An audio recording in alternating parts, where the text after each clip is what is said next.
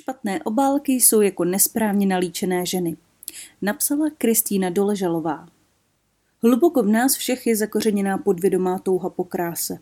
Naše oči se zaměřují na symetrické a líbivé věci a ve většině případů se jimi snažíme obklopovat.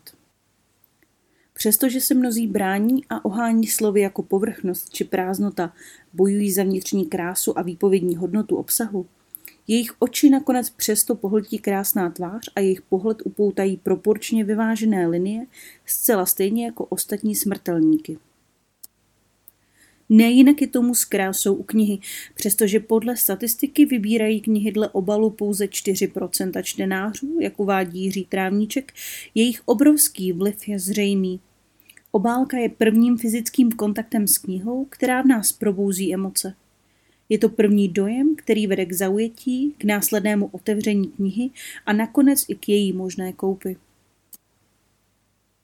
Avšak náš rozsáhlý a svým způsobem přesycený knižní trh je doslova zaplaven nepovedenými, kýčovitými a až trapně smutnými obálkami, které však mají obrovskou moc.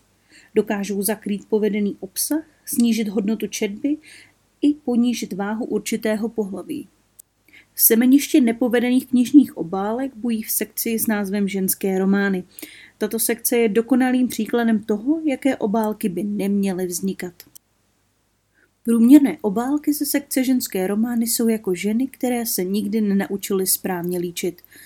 Hrdinka je všude, jen ne na rtech. Řasinka se vyskytuje více na víčkách než na řasách a odstín make-upu zcela nekoresponduje se zbytkem těla.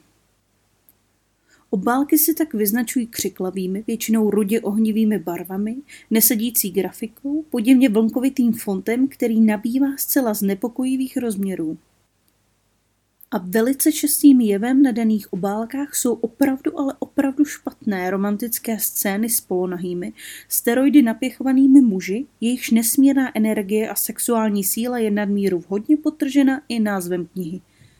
Skrocení divokého Ira. Ano, pokud knihu neuvrhne do úplného zatracení obálka, název to zcela jistě dokoná za ní. Nepovedeným obálkám tak chybí zcela zásadní věc.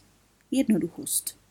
I kdyby ve vás obsah knihy s výše popsanou obálkou zbudil jakoukoliv pozitivní emoci, jestli si ji nevyfotíte se svým flat white na Instagram, v metru si ji raději zabalíte do látkového přebalu a o tom, že jste danou knihu přečetli, se potichu zmíníte jen nejvěrnějším knižním přátelům.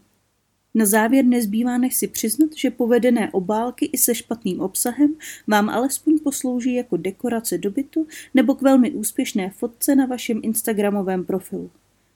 Ale kam s tou knihou, jejíž obálka se skutečně nepovedla?